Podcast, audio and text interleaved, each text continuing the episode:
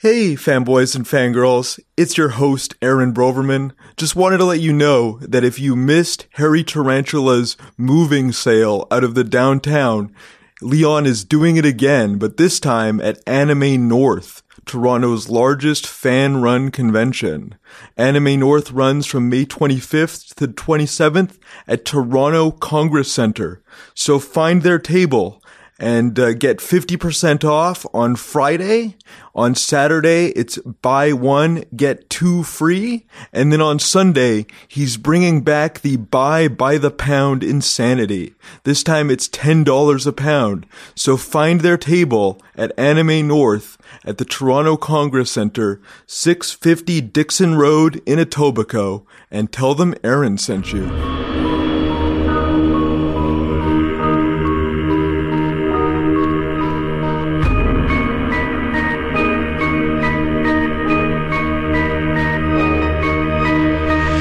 Listening to Speech Bubble, the podcast that goes one on one with Toronto's comic book luminaries, with your host, Aaron Broverman.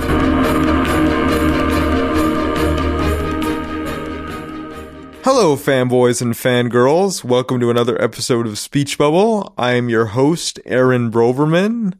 And with us today, we have Ally Rom Colthoff. Ally is a member of the Spider Forest webcomic collective. Uh, she's here promoting her webcomic Chirault, Volume 3, which is now on Kickstarter until uh, May 24th. Yep. So, uh, welcome, Ally. How are you? I'm pretty good.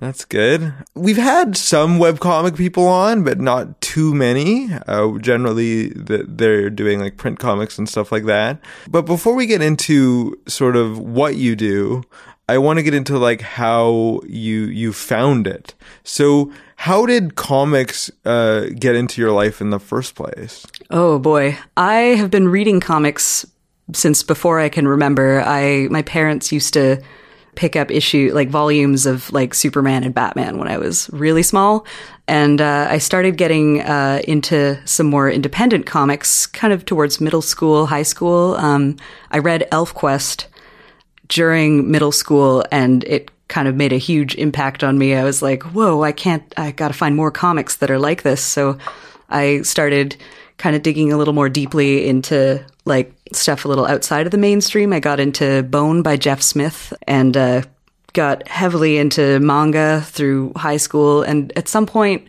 when I was trying to draw the characters that I loved, I started thinking, you know, why don't I just try to draw my own stories and make comics of that? Chirault is like a big, like I was gonna say ElfQuest because that looks like a big influence on what Chirault is as a as a fantasy story. It was definitely one of the kind of influences that I had. It's definitely not like a direct rip, but the way that I approach my drawing in particular, like using a lot of heavy line work, a very traditional kind of approach. Um, ElfQuest, the way that it's drawn very organically and a lot of bold bold contours, and obviously the elves. I like pointy ears. Right, right. And that was like one of the first like female led independent comics, right? Yeah, yeah. I mean, at least in in western in the in those circles. Yeah, for sure. So, I guess I kind of want to know like you mentioned that you your parents used to give you like Superman and Batman when you were like really small. Did they collect comics as well? Um yes, actually, although I don't know I've never seen their collections because they both kind of gave them away before I was born. Um I know that my mother was into DC and my dad was into Marvel, but somehow I ended up only getting DC comics as a kid. So the Marvel universe kind of passed me by until more recently. Oh, okay. Yeah. That's interesting. So, what did your parents do? Like, what was your what was your upbringing like? Um, my parents are architects. Um, they, I mean, they're both interested in art and literature. I mean, they kind of work in a creative field, so that definitely had a little bit of a bit of an influence. And uh, yeah. Did you always grow up in Toronto or? Yep, born and raised. Nice, nice. So, when you were thinking like maybe I want to do this myself because you were obviously sketching like the characters that you liked and things that you were into, what gave you the idea for Chirault? Um, Chirault specifically kind of happened by accident because I'd been turning over a story for a very long time that was going to be all big and sweeping and epic and have a huge cast of characters. And it was a very ambitious kind of story that I kept poring over and drawing little bits of concept art, being like, I got to get this ready and perfect so it can be the best thing. Um, and then at some point, you know, it just never actually happened. And one day I was just doodling in an online chat room with some other with some other friends of mine and I just doodled this face of a character and my friends started doodling around it other characters interacting with them. And it kind of turned into a little we'd go back and forth drawing in dialogue. So it was like they were talking to each other. And the dynamic and the personalities that kind of happened were really fun so I was like maybe I'll take this character who I'm super invested in right now and I'll just quickly whip together like a setting and some other stuff to happen and uh, just start turning that into a comic. It'll be practice. It's going to be practice for a bigger thing. And then 10 years later, it has become the big thing itself. Like I just got very, very quickly invested in the characters and world that I was working on. And like suddenly it was, this was the real thing that other people were reading and enjoying. And because I was posting it as a webcomic, I got that immediate feedback from readers right away being like, Oh, I'm enjoying this. Like, I can't wait to see what happens next. And I was like, Oh, you know, me too. I'm going to keep doing this. That's awesome. So how would you describe like what Chirault is about and who Chirault is? Um, Chirault is a setting. Um, it's uh, it's the name of one of the cities that the the story kind of starts off in. It's a it's a high fantasy epic um, about uh, the main character is a little girl who gets shrunk to be about maybe seven inches tall, and uh, she's lost in the middle of a forest full of horrible monsters, and now she can't defend herself. So she enlisted the help of the first person to walk by, who is a, a demon hunter named Kieran, who happens to be a demon himself. initially, he was kind of reluctant, but I ended up kind of playing on that uh, the dynamic of like the older kind of badass guy and then like a small sort of protege character. And they ended up falling into kind of a sibling sort of relationship as they're just trying to get her back to her normal size. Meanwhile, there's all kinds of magical conspiracies and like they keep running into more monsters in the woods and all the mages who might know the right magic spell to get her back to normal are busy dealing with this big magic conspiracy. So they kind of have to solve that conspiracy before they can get her back to normal? Pretty much. Turns out that it's uh it's tied in with uh, Kieran's own past, so he has to deal with it personally, turns out. So why is a demon hunting his own kind? It's a little more complicated because most of the demons in this universe are very monstrous and bestial. Um, and he is kind of a, a bit of an enigma. Nobody knows what kind of monster he is. He looks he looks very human, but he's got kind of creepy tree powers um, that sometimes go out of control. But he was raised by humans and wants to consider himself one of them, despite everything. And uh, so he has kind of gone through a lot to kind of try to prove himself that he can be like trusted and live in human society. Oh, okay, so he hunts other demons in order to sort of prove that he can live in regular society? Kinda, yeah. Okay. And I mean, the ones that he hunts are like the ones that are bestial and that are just like killing people. They don't seem to have kind of a sentience or moral code. Right. So, but because he is among them, it's easier for him to detect them, sort of thing. Um, kind of. He does have uh he does have the ability to kind of sense where these magical entities are. Cool. Um, so there's three volumes of this so far. Like you're kickstarting the third volume right now. Yep. The first two volumes, what do they deal with? Like, what is the difference between the third volume and the first two volumes? Um, well, the first volume is just kind of getting into the the characters and establishing the dynamic between the main two. And it's very much about Tico, who's the main, the little girl who gets shrunk, kind of uh, exploring like what her situation is, and uh, they learn a bit about her past. And uh, volume two is kind of getting into a little bit more about Kieran, the nature of his abilities. And volume three is where kind of the, the magical conspiracy really starts to kick into gear. And uh, they gain a couple more party members, some more like fun characters, uh, and uh, the mages and the organization of mages that controls a lot of the kind of politics and economic, cultural civilization within my story. Uh, they become a much larger player in that book. Ah, so you just keep expanding the world. Basically, yeah, it's progressing a story. I actually have the content for about five volumes right now because I, I mentioned that I started it 10 years ago.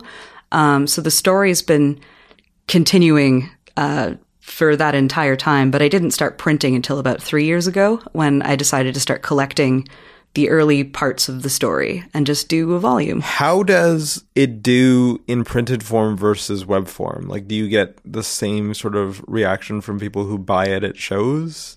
Um, I've gotten pretty pretty good responses from people. Um, I've always kind of considered the story to be a single long narrative that's kind of best read at once.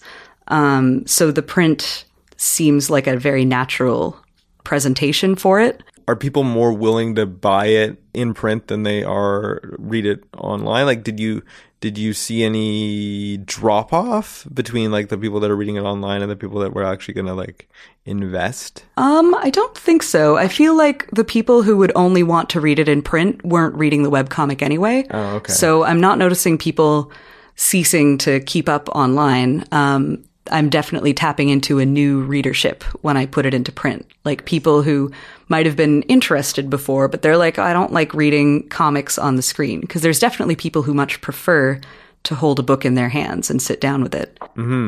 So, what made you decide to put it on the web first? Uh, this and this was ten years ago. So, Yeah. web comics were not like I think about ten years ago, like, and maybe even uh, later than that.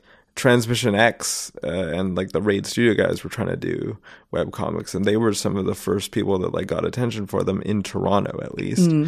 You know, back when like Penny Arcade was starting Yeah. and stuff like that. And you're sort of around that time period. So Yeah. is was at the time you started was webcomics like in their infancy, would you say? Um, kind of. There were definitely some big established titles out there, like Penny Arcade. There was Megatokyo, which had just gotten a deal with Tokyopop to get put into print. There were some long runners that had big audiences and had been around for a while, but there were a lot of web comics just starting up, but it was very niche and definitely the people who were starting most of the web comics at that time were just doing it with the idea of I'm just gonna make a fun thing and share it with my friends and maybe 10 people. Like there was no expectation of reaching a wide audience or making a lot of money, or at least that expectation wasn't really widespread. Um, so I kind of started with that mindset myself because So I was you you were like, eh, I'll put it up and see what Yeah. happens, sort of thing. I was just having fun, kind what of. what made you um, want to put it on the web instead of going the print route right right away? Um, mostly it was actually just kind of ignorance of the print route. Like I was, uh, I was just barely out of high school. I didn't really know that much about how one would get a book from my imagination onto a bookshelf. And the, the idea of like pitching to a publisher was just something that I didn't even know how to start looking up. So I was just making my own thing and here was the internet and I had some other friends who were, were putting webcomics online onto websites like Comic Genesis um, and Smack Jeeves and stuff. And it seemed like a fun thing to do because they could hear directly from their readers. And I was like, oh, I read a lot of these things already. Maybe I'll just, you know, start doing it immediately. There's no gatekeeper that I have to get through. There's nobody I have to convince that my idea is worthwhile. I can just draw five pages and they'll be online immediately. Yeah. So how do you set up the structure? Is it like a weekly release or a daily release or um, right now my webcomic is three times a week and it's been it's been a three times a week thing for probably f- the last four or five years or so. Um, when I first started, I had seen webcomics that had release schedules, but I kind of had no concept of actually applying it to my own thing. And I was working very quickly. So I actually was putting, I think one week I put 30 pages online. Um, just because I had finished like every day. I was like, yeah, I got another five pages. I'll just scan them and I'll just dump them all on the website right now. Um, cause why not? And then uh, after the first few months, I was like, you know, I could be saving these. And maybe if I lose this streak of inspiration, uh, I can have them like available to parcel out so that I don't go like a month with no updates. Um, and I Was started, that happening? Like, um, it hadn't yet at the time I was thinking about it. I think my friends were telling me, you know, Ally, it might be a good idea to save your pages and not just dump everything on the internet the second you make it. Um, just in case, just in case. and also like you don't want to like burn out, right? Yeah, yeah. Because like you, you- like you have to like put them up as fast as you can draw them. Then I know. I mean, I was in school, and so a lot of them were drawn like during lecture classes and stuff that were particularly quiet. But then, like, exams hit, and I went like two weeks without posting anything. What was your process back then? Like, did you color them digitally, or like do any inking digitally, or did you just draw them and scan them, and that was and that was pretty much it? Um, I had some kind of cursory knowledge of Photoshop, um, but the pages, my my comic was then and is still completely done traditionally. Okay. Um, I I ink it with a uh, Pentel pocket brush pen, which uh, I've been using ever since the very beginning, and uh, I tone the pages with grayscale markers. Uh, the brand, the exact brand of like stuff that I use has changed over time, um, but I do tend to stick with the same size of sketchbook and inking materials. Cool. So walk me through like if you're gonna put together a page, what are like the steps for like getting it online and how did you like select the website you were gonna use to host and those sorts of things? Like Um, after after the page is made, um, I would scan it uh, into the computer and re-letter uh, the text to make sure that it's legible because I have very terrible handwriting. I've always been self-hosted, which means that I have hosting through Bluehost actually, which doesn't provide any templates for posting web comics or anything. So that had to be kind of hand coded. At the very beginning, the entire thing was just done with HTML. So for every page that I uploaded, I had to also create an HTML page that had the navigation links leading to the previous page and to the next page. So I was writing those in by hand and then uploading them to the web server. and where did you get your HTML knowledge from? The internet, I just Googled around a whole bunch of places. I had some friends who had made a previous website, and I would just kind of take that basic code and be like, oh, that's how you add an image. That's how you add a hyperlink. And I would just take that and put it into my own page. Was it super super time consuming? Overall, definitely. Um, but it didn't seem to be time consuming because I was just starting. So it was like, oh yeah, I can make like two HTML pages and save them really quickly. But at the when once I got up to like 100 pages, 150 pages, I started to realize I'm going to need another solution for this because if I ever need want to update the appearance of my website. At the time, it was just a white background. There was no CSS, no image, no banners, like nothing. It was super stripped down. Uh, and I wanted to update it. But in order to do that, I'd have to manually go into every single page and resave them with that extra HTML stuff. So I had a friend who knew PHP and she coded together uh, a new website for me where I could just upload the pages and it would automatically generate the links. Um, and then uh, when I joined, um, I don't think we've talked about Spider Forest yet, but I joined a webcomic collective in 2009, and they have a proprietary. How long proprietary you been code. doing how long had you been doing the comic before you joined the collective? Uh, two years. Okay. I started in 2007 and uh, I applied in 2009. And they have a proprietary code called ProPanda, which uh, is a much easier way of organizing a webcomic archive. So as soon as I had that installed, like I'm still using it to the like to this day. It's the engine. So that was it's like software that they gave you? Um, it's not full software. It's uh, it's PHP based. Okay. It's just a little bit of code that you add to your to your website, and it'll plop in the page and the navigation links, which is the main driver of having a webcomic site. And you can customize everything else around that with whatever kind of code you want. Cool. That's awesome. So through like good fortune and like friends who knew what they were doing, you were able to like update the website with Yep. not too much pain. Yeah, pretty much. I still have an old version of it floating around in my server somewhere because I, I should just delete it already. But I'm like, oh, it's so nostalgic. What if I ever, what if I want to look at it again? Did you notice like your audience numbers building like from the beginning? Like what was it like in terms of reaction and audience and stuff? Because you know what's one of a webcomic if nobody's reading it, right? Like, Yeah. How did how did you sustain that for ten years? Initially, at the very beginning, I was kind of carried over by the friends who I'd been kind of discussing that very first step with the main character with. Like, I would show it to them and to my friends in real life. I'd be like, here's this crazy thing I'm working on. And they'd be like, oh, that's neat. So I was making it for a very tiny audience. And um, I don't remember when exactly I added the shout box to my website. I guess after a while, I was like, you know, it'd be interesting to know if anybody else is reading this besides the people who specifically talk to me in real life to say, hey, I'm reading this. And I added a little bit of code for people to comment uh, through a shout box. And people started commenting almost immediately. And I was like, whoa, people have been like reading this thing all along. It's so crazy. Like they care about the characters and they're talking about it. That was pretty fun. And then a couple years ago, I added Disqus to the website for the first time, which is a much more kind of robust commenting system that stays with the pages that people can comment on. Because the way the shout box worked was that it would just appear on every page, and every comment that was made would like just drop down all the old stuff. Right. Um, and it didn't attach to the pages that stuff happened on. So if I had a big plot reveal and people were all like, whoa, I can't believe that happened, like 10 pages later, those comments would still be in the same place in the shout box on every page. Oh, So really? it's still actually up on my website for the handful of people who like didn't want to go to Disqus. I was like, okay, I'll leave the shout box for you guys, but it's not. I, I definitely think that having comments that follow the pages is a much more kind of interesting way.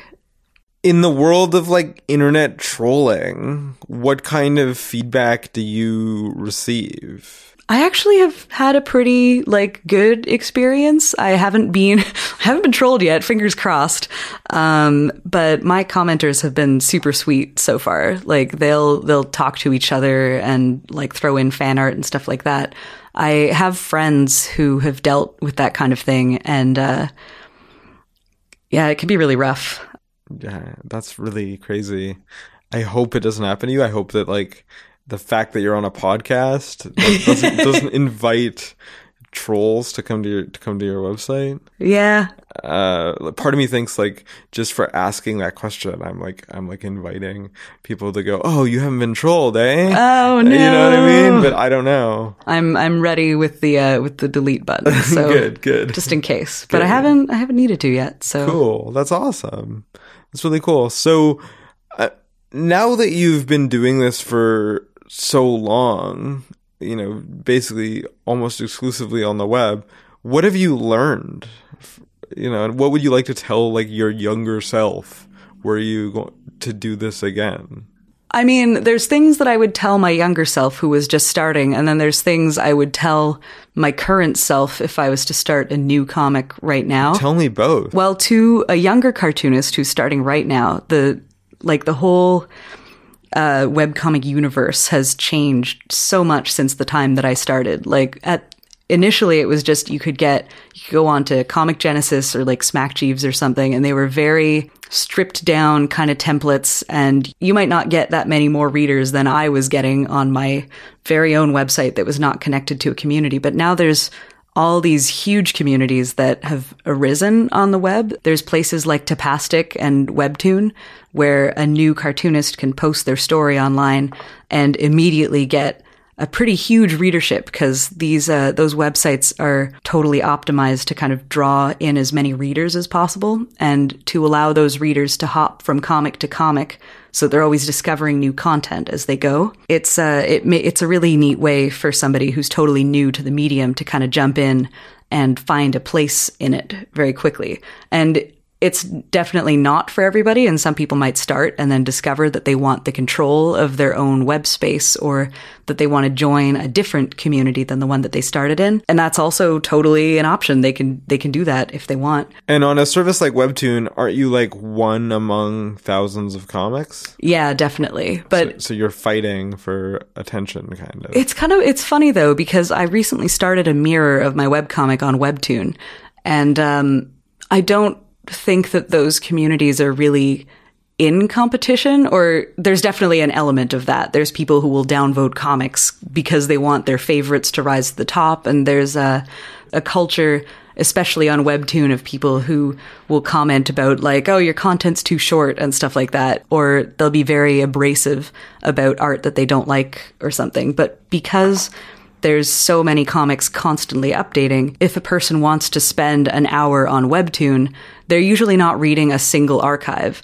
They're usually reading a hundred different webcomics, just the newest update of all the things that they follow. So they can keep up with a lot of stuff at once and build huge subscriber lists. And, uh, my my comic has gained like a thousand subscribers on Webtoon just since I posted it a couple months ago. Just because people are able to handle reading a whole bunch of comics at once. Yeah, pretty much. It's it's like well, Webtoon is a publisher. It's like a publisher of webcomics whose strategy, instead of having a few elites that they've kind of cultivated and who they're paying directly, except they also have that. They're sort of a funny entity because they have featured comics who they pay the creator a living wage to produce their content on time For them, like as a publisher. yeah, yeah. Like they have they have a contract, they have exclusivity, um, and so there's there's comics that are actually being published and paid for by Webtoon. But then they also have this open submission process where like hundreds of thousands of people can submit their web comics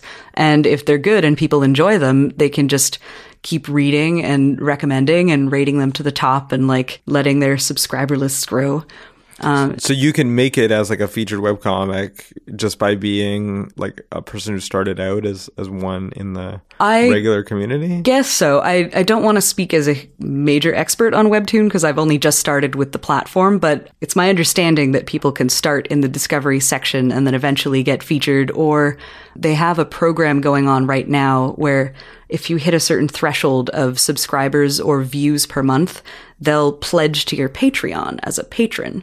Um, for, I think, 5,000 subscribers is $100 per month. I don't remember what the page view benchmark is, but they've got some interesting monetization programs going on that, uh, yeah, it's kind of neat to see that being offered right now. Cool. And speaking of Patreon, you started a Patreon. How does that help you? What made you want to start a Patreon for the comic? Um, I started my Patreon two or three years ago um, when it was just kind of just getting started as a platform because I thought it was a really neat way of letting readers kind of donate and see how interested people are in seeing like extra content or early content and just what kind of market was out there for that. I didn't have like a really big planned Patreon launch. I just kind of put it on and was like, here's the things that I can offer. Uh, I guess here's what I think is a reasonable kind of rate at which to offer those things and just kind of let it loose to see what happened. It's been working out pretty well. Like it's, it pays for my art supplies, my pens and sketchbooks and my web hosting and probably a little more on top of that. Like it doesn't actually cost all that much money to host a webcomic. So it's basically like sustaining the webcomic. Like you don't have any costs that are right out of your pocket for the webcomic anymore. Um, thanks to Patreon, yeah, basically the process of actually making it kind of pays for itself. Yeah, we were th- we're thinking of doing that for this podcast uh, eventually. So because it's always nice to have something that you're you're making that can at least pay for itself. Yeah, definitely. Yeah, for sure. What about like monetization? Like when you sell it at shows and stuff. Like, do you do do you do well at shows? Like, is this something that like is like a side project for you, or like, do you think that one day you'll be able to do it like full time? Like, what what is like the financial outlook for something like this? At the moment, I'm actually working on the comic full time in a way. Um, I was working a full time job in the animation industry up until about March 17th, and then the production that I was on finished. And instead of looking for another studio gig, I was like, oh, maybe I'll focus on the comic just full time and see how far I can go when I'm 100% thinking about Chirault all the time. Um, and I have a Kickstarter running right now, which it was definitely good that I took time off work because it takes a lot of uh, energy and focus to kind of keep a Kickstarter's momentum up. Um, it's sort of a constant marketing job. And then there's also planning the book itself, making sure my pages are correctly laid out for print. It basically is a full time job in itself. So this month, at least, I guess gonna get a like pretty re- like I'm gonna have uh, a lot of stuff to show for my comics work at the end of this month. Um, once volume three is printed. Yeah, so you're like constantly hus- hustling on social media to like donate to the Kickstarter and stuff like that. Yeah, yeah. Cool. Have you gotten good responses? Like, is it almost funded, sort of funded? Like- Um, it funded about a week ago. uh, nice. About about one week in. It's funny. This is my this is my third Kickstarter, and the first one I think was very shortly after I installed Disqus on my website for the first time, um, and I feel like that was kind of the mark of when my comics stopped being just kind of oh this this is for fun. It's like a little hobby side thing to like maybe i can turn this into something a bit bigger. Um, when i started seeing that there were actually more people invested in the story than i thought. And my first kickstarter i set the goal super low it wasn't an unreasonably low number because I had a plan for what would happen if I just made barely over a thousand dollars. Um, I was gonna do a very short run, like print maybe just a hundred books or so, print on demand, like, and then send them just to the people who backed it, and then maybe have a few books left over to kind of take to shows. Um, but then the response to the Kickstarter was like way bigger than I was expecting. Um, so with the second Kickstarter, um, I had a bit of a, a bit of a higher goal, and then with the third Kickstarter, my goal was over double, like what my second Kickstarter was. And so far, the response has been really good. Wow. Do you notice that a lot of the donors are your readers? Like, how does it break down in terms of readership that already exists versus new people, people that you've never seen before? Um, it's pretty interesting because Kickstarter gives you a really robust way of tracking where people are coming from within the campaign. It shows you with a really detailed breakdown what links people are clicking to get to your campaign, basically. So it'll show me how many people are finding me through Twitter, how many people are finding me through my own main website, and how many people are finding me just through Kickstarter itself. Because they have a really efficient way of driving browsers to campaigns that they might be interested in. Like, here's what we recommend for you. Oh, you're looking at this campaign. Here's a couple more that are similar. Oh, you're searching for web comics. Oh, you're searching for like, you know, just comics in general or local projects. Um, and it'll give you results for stuff like that. And I can actually see each page that people are coming from within Kickstarter itself. And at the moment, about 40% of my total pledges came from Kickstarter. So those are people who are finding me for the first time just through the campaign and deciding, hey, this looks good. I'll check it out. Cool. Yeah, there's a lot of like people that make it their mission to pledge on Kickstarter anyway. Like they go to Kickstarter looking for campaigns to patronize. Yeah, yeah. You know what I mean? So it's good. It's good if you can get the attention of like those super backers and like the people that like donate a lot to Kickstarter. Yeah, yeah. And it's nice. Um, I mean, one of the things that kind of makes campaigns interesting is that you can really get kind of creative with the stuff that you offer within within reason anyway because i've seen some people flood their campaign with all kinds of rewards that are not super related to their core product but if you can get the attention of somebody who maybe is interested in some original art maybe the book itself is just $20 but buying an original page of the comic might be more like 100 or 200 and if somebody's willing to do that it'll get you even closer to your goal just with one person you might convince hey i've got cool art maybe you want it on your wall That's awesome. No, like that's that's amazing. And obviously it's worked for you because this is the third time that you've that you've used it. yeah i think it's a great platform and i'm super happy that it exists and has done so well Right. But then I guess the the other thing that'll sort of take up a lot of your energy is like shipping out the rewards and doing that sort of stuff. oh boy right? yeah So like did you have to think like I got to keep them a little more modest so that I can actually like physically do this and like cover the shipping and like how do you think about managing that side of it, like the distribution side? Um, there's a few kind of rules of thumb for like uh, fulfilling and shipping stuff, some of which I, I knew about when I was starting, some of which I didn't, and some that I kind of have been disregarding. Um, generally, to make things as easy as possible for a book Kickstarter. Um, if you're offering something like prints, it's great to keep the prints only about as big as the book itself so that you can ship them in the same package without needing to upgrade to a larger size of box. I totally didn't do that. My prints are 8 by 11 and my books are 6 by 8, so I have a two different sizes of packaging that I need to send out. But since I'm also sending like commissions and other original art, I'll just you know, work that in. Something that I did on my first campaign that I haven't been offering on the later ones because it turned out to be kind of a serious time sink when it came time to fulfill stuff. I had a stretch goal, which was that I would print some postcards, and each postcard had a different design on it. And I was going to throw those in to everybody's package as a freebie. Um, and I let people choose which postcard would go into which package which meant that when it came time to like pack up like 200 books, each one I had to really pay attention to like, oh, this person asked for design A, this person wanted design B, this person wanted design C. Oh, right, oh, so it turned into like A. a puzzle, Oh, right? Because yeah. you have to like mm-hmm. find the thing, like a giant match game. Yeah, yeah. So I this time I was like, okay, I'm not gonna have so much of that. Like choosing a thing. Like there's, I mean, there's some tiers obviously for the custom art. Like I've, I'm gonna do what the, what those what those backers want. But for just the book itself, I'm gonna be able to just pack a book and. uh maybe like I have uh, stickers and bookmarks as stretch goals. So if I meet those, those are to be included in each package, but those are just identical. So it'll be the book, the bookmark, maybe the stickers, and then I can pack it up and put like the name, and that's done.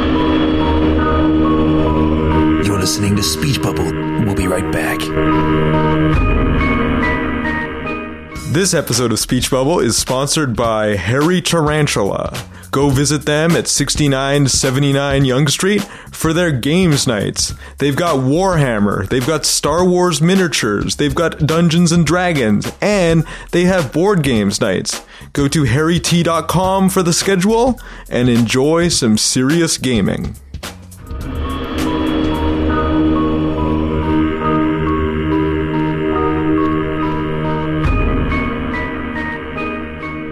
How did you calculate your costs, like for shipping and stuff? Um, shipping as a rule of thumb for Kickstarters will usually be between uh, 30 and 40% of your total.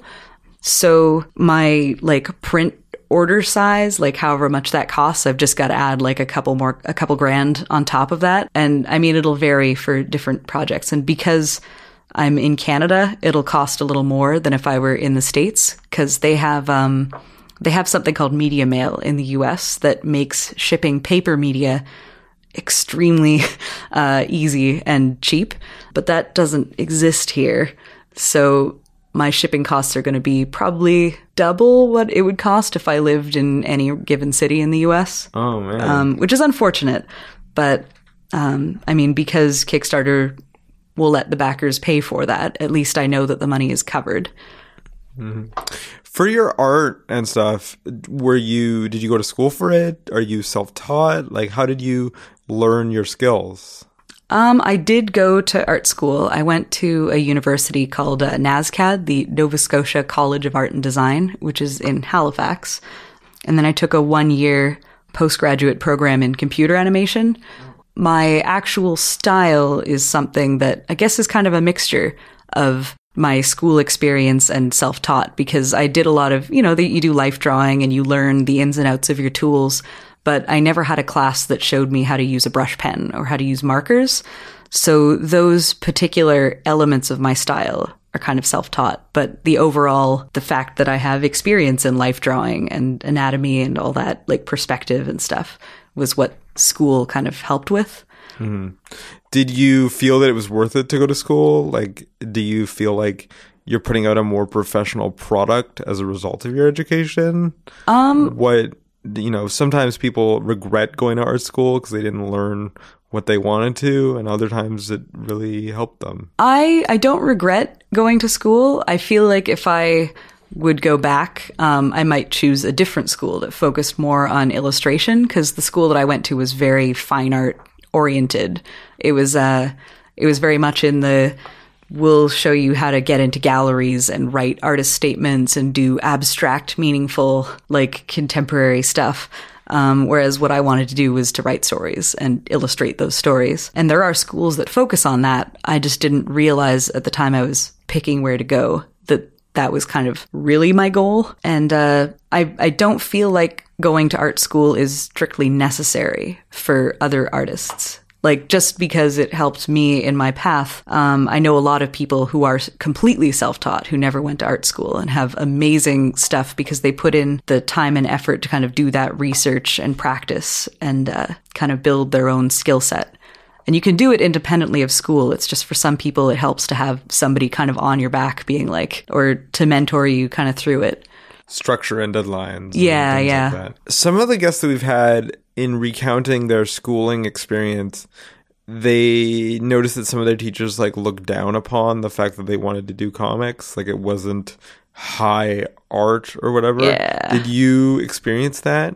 I definitely kind of saw that at my school.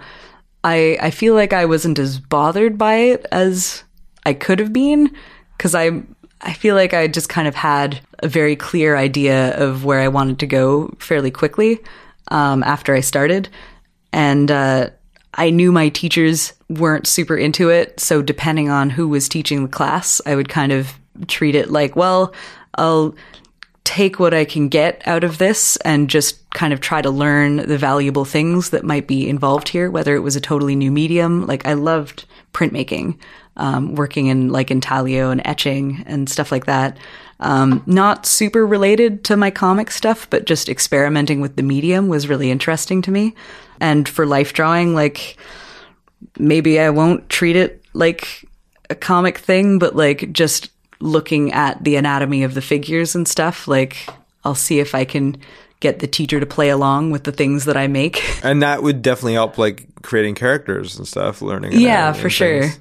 Like even if I'm not drawing in the same style I would use as if I was doing a totally comic focused exercise, I don't know, I'd kind of look at like what my teachers liked and uh, modify my style accordingly and kind of get through school that way. What about like panel and page layout? Because there's stuff that's specific to comics, like you know perspective and things like that.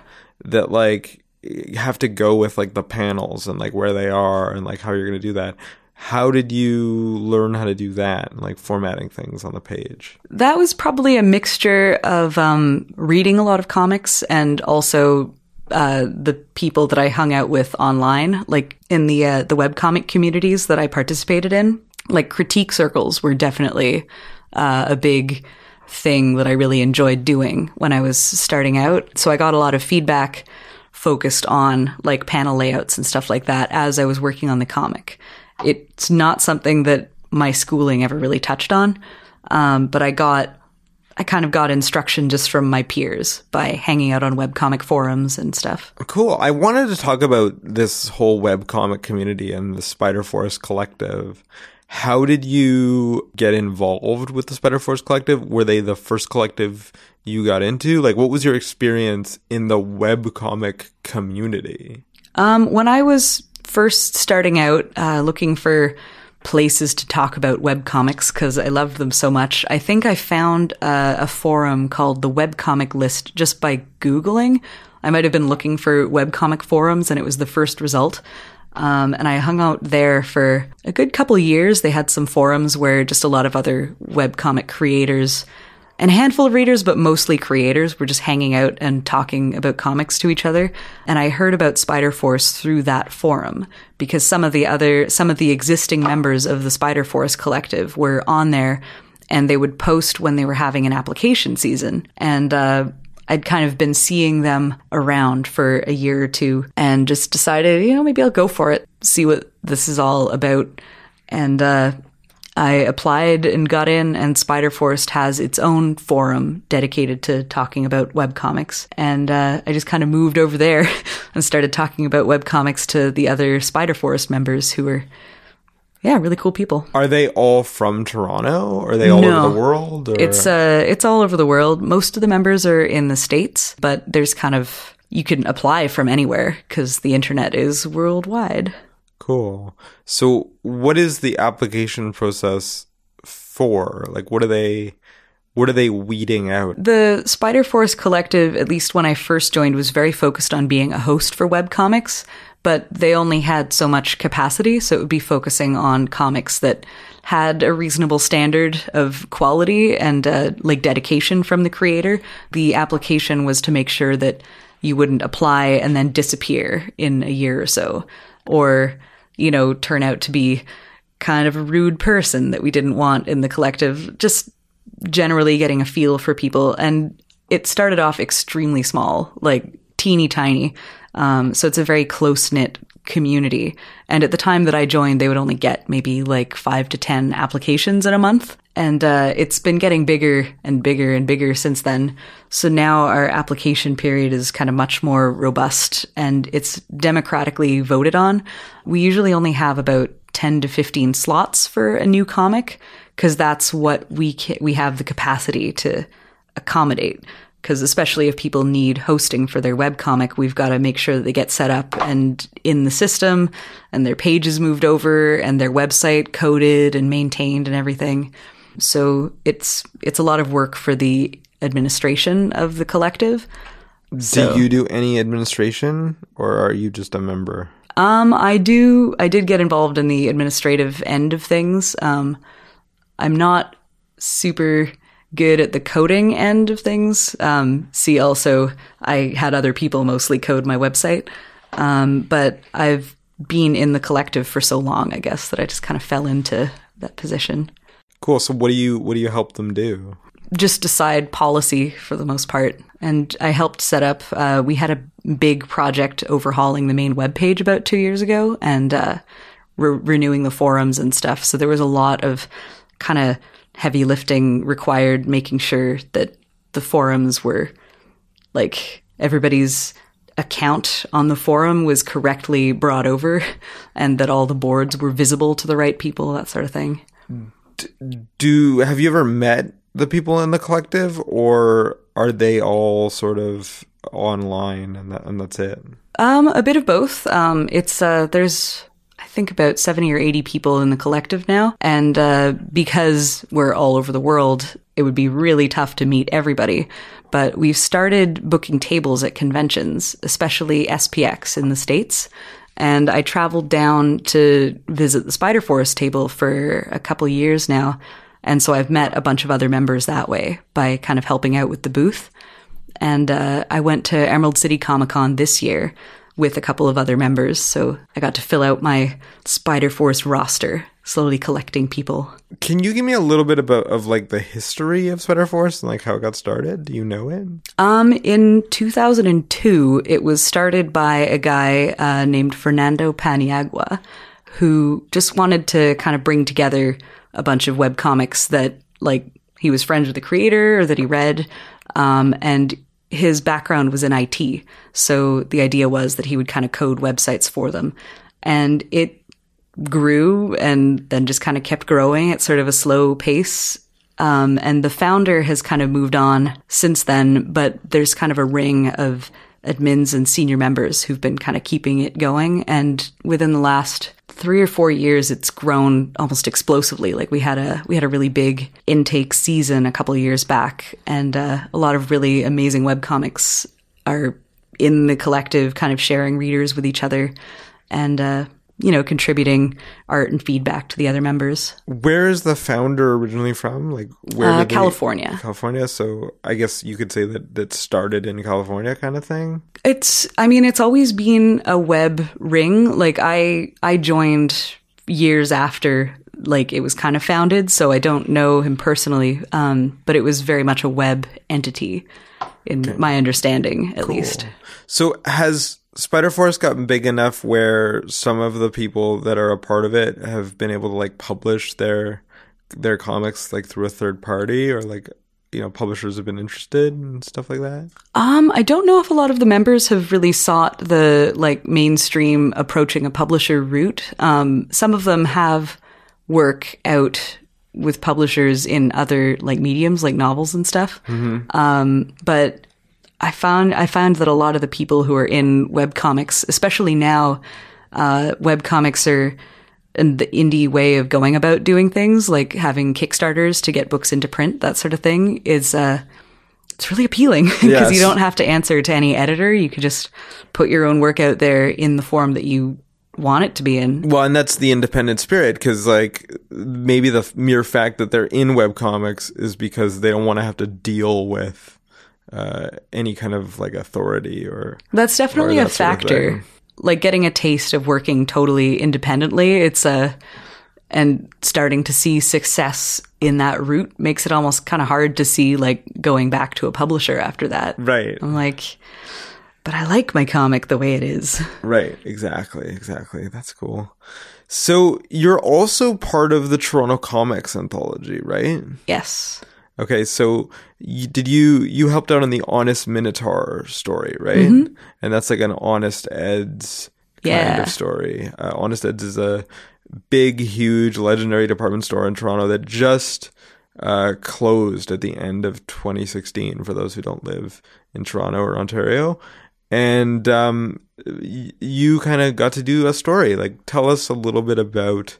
Uh, that experience working on Toronto Comics Anthology. Well, the story was written um, by Stephen Andrews, who was also the editor of the book, and I uh, I started working on the Toronto Comic Anthology during Volume Two. I was also illustrating Stephen's story for that one. How did you meet Stephen? How did you get involved with him? Um, I think I met him through. I want to say it was the Toronto Comic Embassy, um, which is a co-work studio in Chinatown that uh, people can book desks and uh, kind of work with each other um, in like a in the same space.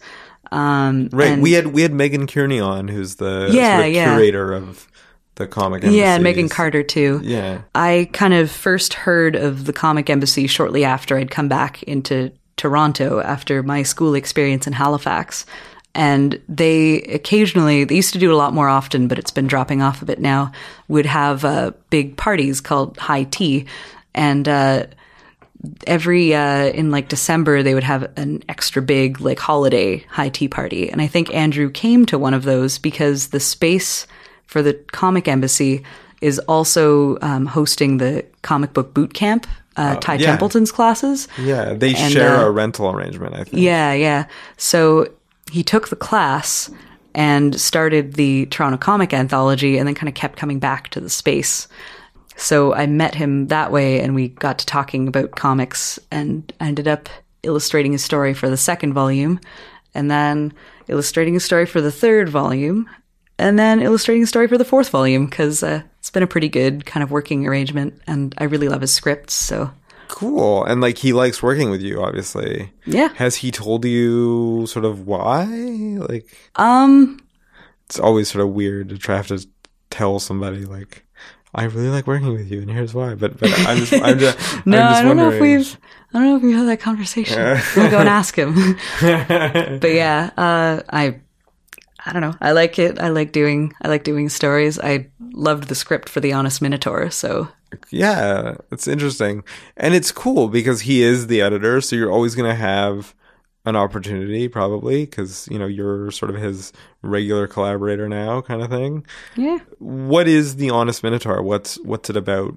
Um. So the Honest Minotaur is set in Honest Ed's in probably the month before it closed. Finally, um, a couple of teenagers break into the store after hours to try to steal some of the signs because there was a big sign sale. Uh, the signs are very iconic because they're hand painted, um, and they've become a part of the Honest Ed's kind of appearance and memorabilia. So Yeah, it's the whole aesthetic of the shop. yeah, yeah. So they break in to steal the signs and they have a run in with the Minotaur who lives in Honest Ed's. Because another thing Honest Ed's is famous for is being a labyrinth that everybody gets lost there. So it's just kind of a fun idea of having this labyrinth is inhabited by like a real, honest to goodness Minotaur out of Greek mythology. And uh, turns out that he is kind of, well, I won't spoil the story. It's kind of a really fun, kind of cute story about finding finding a place. And it's a little bit bittersweet because Honest Ed's is closing down. As we were doing the research, they were having their final sale. So we would go in and look around and just kind of realize, like, oh, this whole section is devoid of merchandise because this is it. Yeah. It's gone. They're not going to be there anymore and stuff. Yeah. And I remember in February they had sort of a party in the building. Yeah. But it was like put on by like another sort of independent art collective sort of thing. Yeah, like Honest Ed's itself was gone, Was but they gone, took but- over the building and set up a bunch of installations throughout the hallways. Yeah, yeah, crazy. So that's interesting. And now it's still up, but it's mostly Yeah. a feast for graffiti artists and Yeah. like that. I went past it the other day and it was just all tagged. The whole block is tagged because the entire, it's the whole neighborhood that's going down, right, really. because uh, Ed Mirvish owned Mirvish Village, which is the Hmm. neighborhood uh, where he would basically rent out all of those houses to like businesses and stuff. Yeah. at like cheap rent. So that's part of it too. So like an entire neighborhood is like blocked off. yeah, well, it's a huge chunk of kind of Toronto history because Right. Mirvish Village was a really like thriving little community of small businesses and like Honest Ed's was probably the most noticeable as you're going past it. But like the Beguiling and Little Island Comics were on there. Like there were a lot of really great shops and cafes and things. Right, and some of them have moved. Like it's not mm-hmm. just uh, they've shut down, never to be seen again. Some of them have moved and found other locations, including the Beguiling and Yeah, Um, but that part of Toronto is just never going to be the same again. It's going to be a condo. no, it's going to be a condo, like a huge condo, like that. Yeah. Like I look at how far that neighborhood stretches. Mm. So if you just take Honest Ed's, which is like two massive buildings, and then you take the buildings that surround it that are part Yep. of Mirvish Village, like that's going to be a massive. It's the whole city block, basically. Yeah, it's crazy. I'm, uh, I don't know. I'm a little miffed that the city is even letting it happen. I feel like it should have had a historic designation just for kind of its cultural importance within the city, but Right. I think they're keeping the sign. Because Are they? Because the sign is iconic. okay. I Because- looked into it because they kept Record Sam's. Right. I thought that was going the same place that, that Sam the Record Man sign went. Oh, is it? Because I think there's somebody who is buying up all the signs Oh, in man. an in an effort to like put them in a future sign museum or something. Well, I heard with the SAM sign that uh, the university that kind of took over that property had the sign in storage, and it was their responsibility to get it up, but they were dragging their feet because they were like, "Well, we don't want to deal with it," um, and they're finally. It's going to be installed on like the top of a condo tower overlooking Yonge Dundas Square or something like that. Oh, really? That's Yeah. cool. That that's the Sam's plan anyway. Yeah. Um, I'm not sure what happened with the Honest Ed's ones. It's still up last I last I saw, so I don't know what's going to happen, but I thought that there was plans to preserve the sign, but I don't know, it changes from I remember hearing they were up for sale, um, but not that they had been sold. So we'll see. I'm gonna look it up after this. yeah, it'd be interesting to find out what the deal is. Cool. So yeah, and I think the Toronto Comics Anthology launches at TCAF, which is happening as we record this. It's the 10th or 11th yeah, of Saturday. May. And so it happens this week Saturday. So I guess that's the 14th. It is like the that. 13th. 13th. So it's, it's the weekend of the 13th and the 14th. TCAF, the Toronto Comics and Art Festival. It's the biggest like independent comic convention that happens in Toronto every year. And uh, yeah, we're we're recording this right now, sort of just in time for uh, the Toronto Comics Anthology to launch. So I guess to wrap up, like now that you've been sort of a veteran of like web comics and stuff, is there anything that appeals to you about webcomics that is specific just to comics on the web and can't be found in like traditional comics? Why are webcomics like the thing that speaks to you the most? I feel like it's really just that kind of unfiltered approach to expression Um, because there's no there's no editor overseeing the final product so the artist can just put what they want right on the page directly and uh, I just I really love that. It, it's hard to say that it's something that you can't find in traditional comics because I love print comics too, and some of the main pu- like some of the mainstream publishers are starting to put out some really amazing stuff recently. Actually, in some cases, culling talent directly from webcomics who've become popular or like noticed within that field. Is that something that you hope will happen? That you'll be plucked from obscurity to do a comic for like a mainstream publisher like Image or Marvel or DC or those sorts of things? If I was plucked to do my own comic that was my story, it would be super cool. Um, I'm not sure. I, I did used to wish like, oh, it would be amazing to go and like be able to draw a title for like Marvel or DC, but I'm not sure that that's really in my goals now. Like, I, I love making my own stories. I mean, it is also fun to illustrate somebody else's script. Um, and I've been enjoying doing that for the Toronto Comic Anthology. I just love indie stuff. Right. And Toronto Comics Anthology thing, that's like full color. So oh yeah, well the recent issue, the previous ver- the previous anthologies were black and white. Right. The volume four though is full color. Yeah. So did you have to like learn a new skill in terms of coloring, or did you get somebody else to col- to color it? No, I I've always um I do a lot of illustration work outside of the comic or for the comic. Like all my chapter covers are in full color and the book cover is in full color. So it's kind of a skill that I had already developed. I just hadn't really applied it to most of my comic pages yet. Mm-hmm. Um, but when I finish Chirault, I want to start a new comic. And I'm thinking that I would like for that one to be in color. That'd be cool. It would add like an extra layer and challenge to it, I guess. It definitely will take a lot longer to do than the black and white. Nice. What speaks to you about fantasy? We when we were talking earlier, you talked about most of the comics that influence you are like fantasy and cartoon books like Bone and ElfQuest and those sorts of things. What is it about fantasy that you like so much and these sort of epic adventure narratives? Um, I just love getting to see familiar emotions and like character tropes and stuff transposed into something that kind of has the potential to be really big and really epic. It's a little tougher. I mean, not necessarily like there's a lot of really great stuff that's set like in the real world and like action thrillers and stuff like that. I don't know. There's something about fantasy that like it's super fun that you can throw in all the crazy concepts that you kind of want and make them fit and make them actually a real part of this world. That's awesome. All right, so where can people find you? Obviously, they can donate to the Kickstarter on Kickstarter. Uh, how do you spell Chirault? It's a C H I R A U L T. Okay, cool. And then how do they follow you on social media? How do they read your webcomic? Um, my username almost everywhere on Twitter, Tumblr, etc. is Varethane, which is V A R E T H A N E.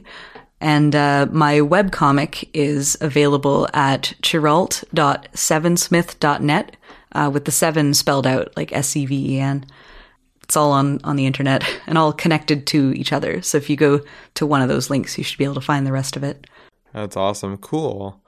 Uh, anything else? Anything coming up? You mentioned that maybe you're gonna do like a new comic after Oh, after boy. Do you know sort of where you're gonna go with that yet?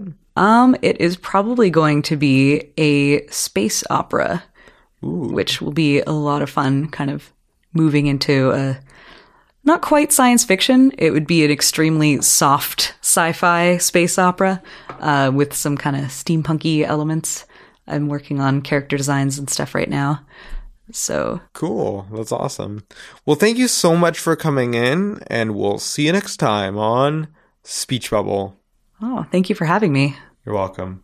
Bye. Bye.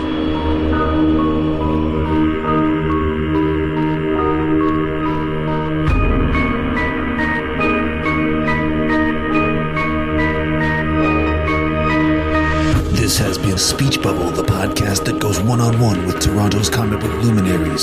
See you next time.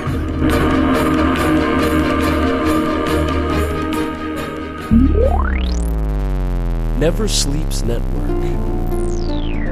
This has been a Never Sleeps Network production, executive produced by Alex Ross. For more information and content, visit neversleepsnetwork.com. This episode of Speech Bubble is sponsored by Hairy Tarantula at 6979 Yonge Street. They sell comics and games to bright and imaginative people like you. So go there for your comics fix and go there for their games nights that happen all week. Check hairyt.com for the schedule and tell them Aaron sent you.